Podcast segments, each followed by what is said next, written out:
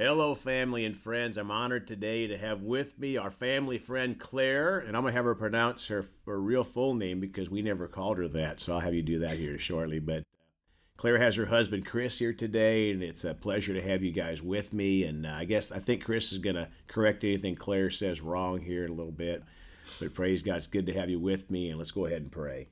Father, we come to you hungry for more of you, ready to take what you have today, Father, through Claire and and put it to use in our lives whatever that there is that we can that we can grow in father for through her testimony that we can learn and be a better example father be a better follower of jesus. We come ready today to receive it and to apply it to our lives in jesus precious name.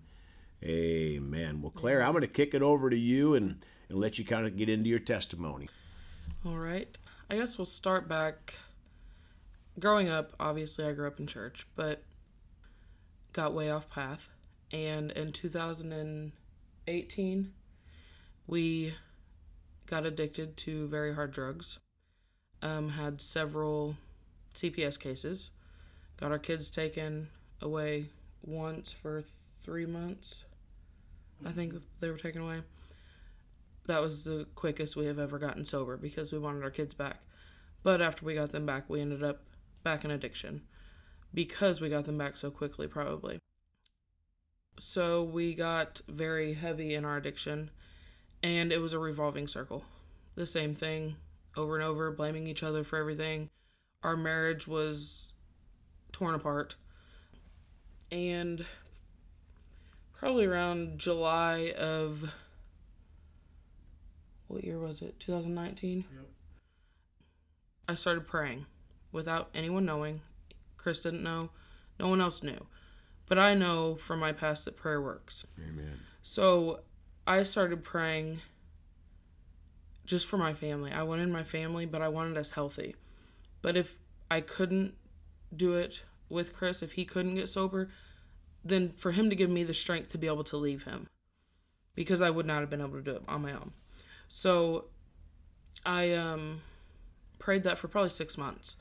And then it came a time, this was January 8th of 2020. Last year. 2021 then. I left him.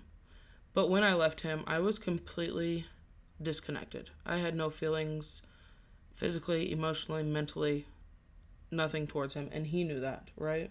Mm-hmm. He could feel that. The only way that could happen is through God.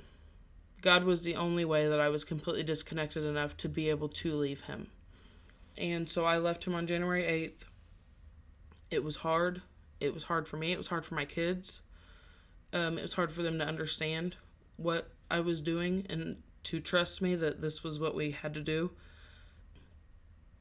And he was on a come down and he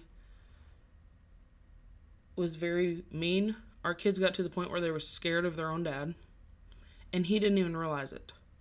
Like, he didn't even see it at the time. But when my kids were terrified of their own father, was when I had to make the decision to make a change. And so we split up. I filed for a divorce, and a week after I filed for a divorce, we started talking again for the kids' sake at that point in time but we made the decision that we have to go to church. Like we have and it wasn't because before every time we went to church it was because my mom or my grandma was like you need to do this. So it was more on their terms that we were going. This time it was on my terms because I knew this was the only way we were going to be saved. So we made the decision together that we were going to go and we were going to do this.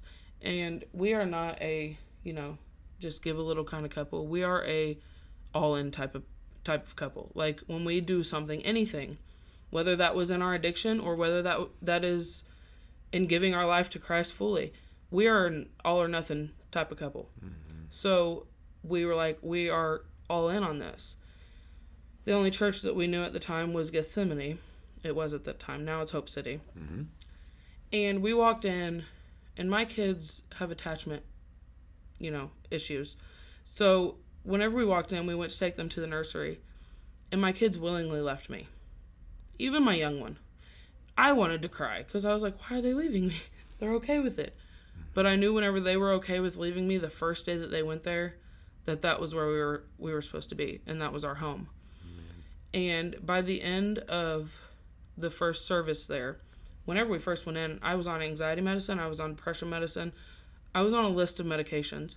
My anxiety is so bad, he had nail marks in his arm because I was gripping his arm so tight. And he goes right down to the front to sit.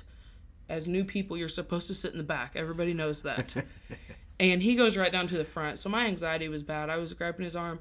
But in our church, we have a banner on the side of the praise and worship stages. And the very first thing on the banner says, Find freedom. And I got fixated on that. And I just stared at that the whole time and I gradually realized I had let go of him. I was probably this far apart from him and I was okay. And I just stared at that the whole time. And within a month, I was off of all my depression medicine, my anxiety medicine. I was off of everything. We could go to Walmart and I could be relaxed. I didn't have anxiety going to Walmart and I wasn't even on medication. So that's just a chain that fell off that I didn't even realize I needed to fall off for one, nor did I realize it had fallen off after one service at this church. And music is a big part of our lives, which we've discussed. It's it means a lot, and our praise and worship there is amazing. And so we've been going there for a year and a half now almost. And I always tell our pastor how much he means to us and how much our church means to us because if we would have picked another church, I don't think we would be where we are today. Yeah. You know, our church has it was whenever we first started this, we had burnt every bridge we possibly could. So we didn't have family technically. So that our church stepped up and was our family in a very a very important time in our life and our in our sobriety. So our church is everything and how we got there was God. That's the only way, you know. And it's been uphill ever since then. Claire, talk a little bit more about that first day. Did you go to the altar that day and rededicate, or what happened in terms of your walk? No, we had really we had already rededicated. We did that the week before. You know, we were in the Bible every day. We we were already there. We just had to find a home church Okay. because we can only stand strong on our own for so long. Yep. And at that time, like I said, having family was very crucial in our sobriety. And we didn't have our biological family at that time because we had burned those bridges. Mm-hmm. So our church, thank God, I mean, welcomed us with open arms. And within a, a month at the longest, we felt like family. Yeah. Like they, you know, we, we talked to people outside of church. We, you know, it was just an immediate, it's what we needed. And it's what God knows that we needed that. We needed that immediate church family, not one that you're going to have to grow over years. We needed that right away Amen. in order to stay in our sobriety. Amen.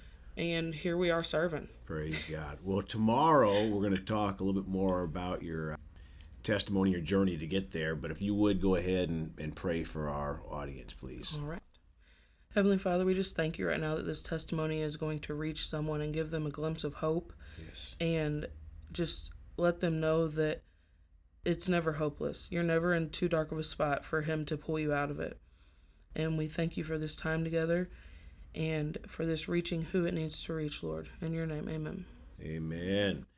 Well, thank you so much. Looking forward to tomorrow. And you can contact our ministry at celebratejesusministry at gmail.com or by phone at 812 449 8147. And I can get you hooked up with Claire and Chris if you have any contacts or needs that you'd like to talk to them. We love you all. Please go talk to someone about Jesus today. And remember, Jesus thought about you on the cross at Calvary.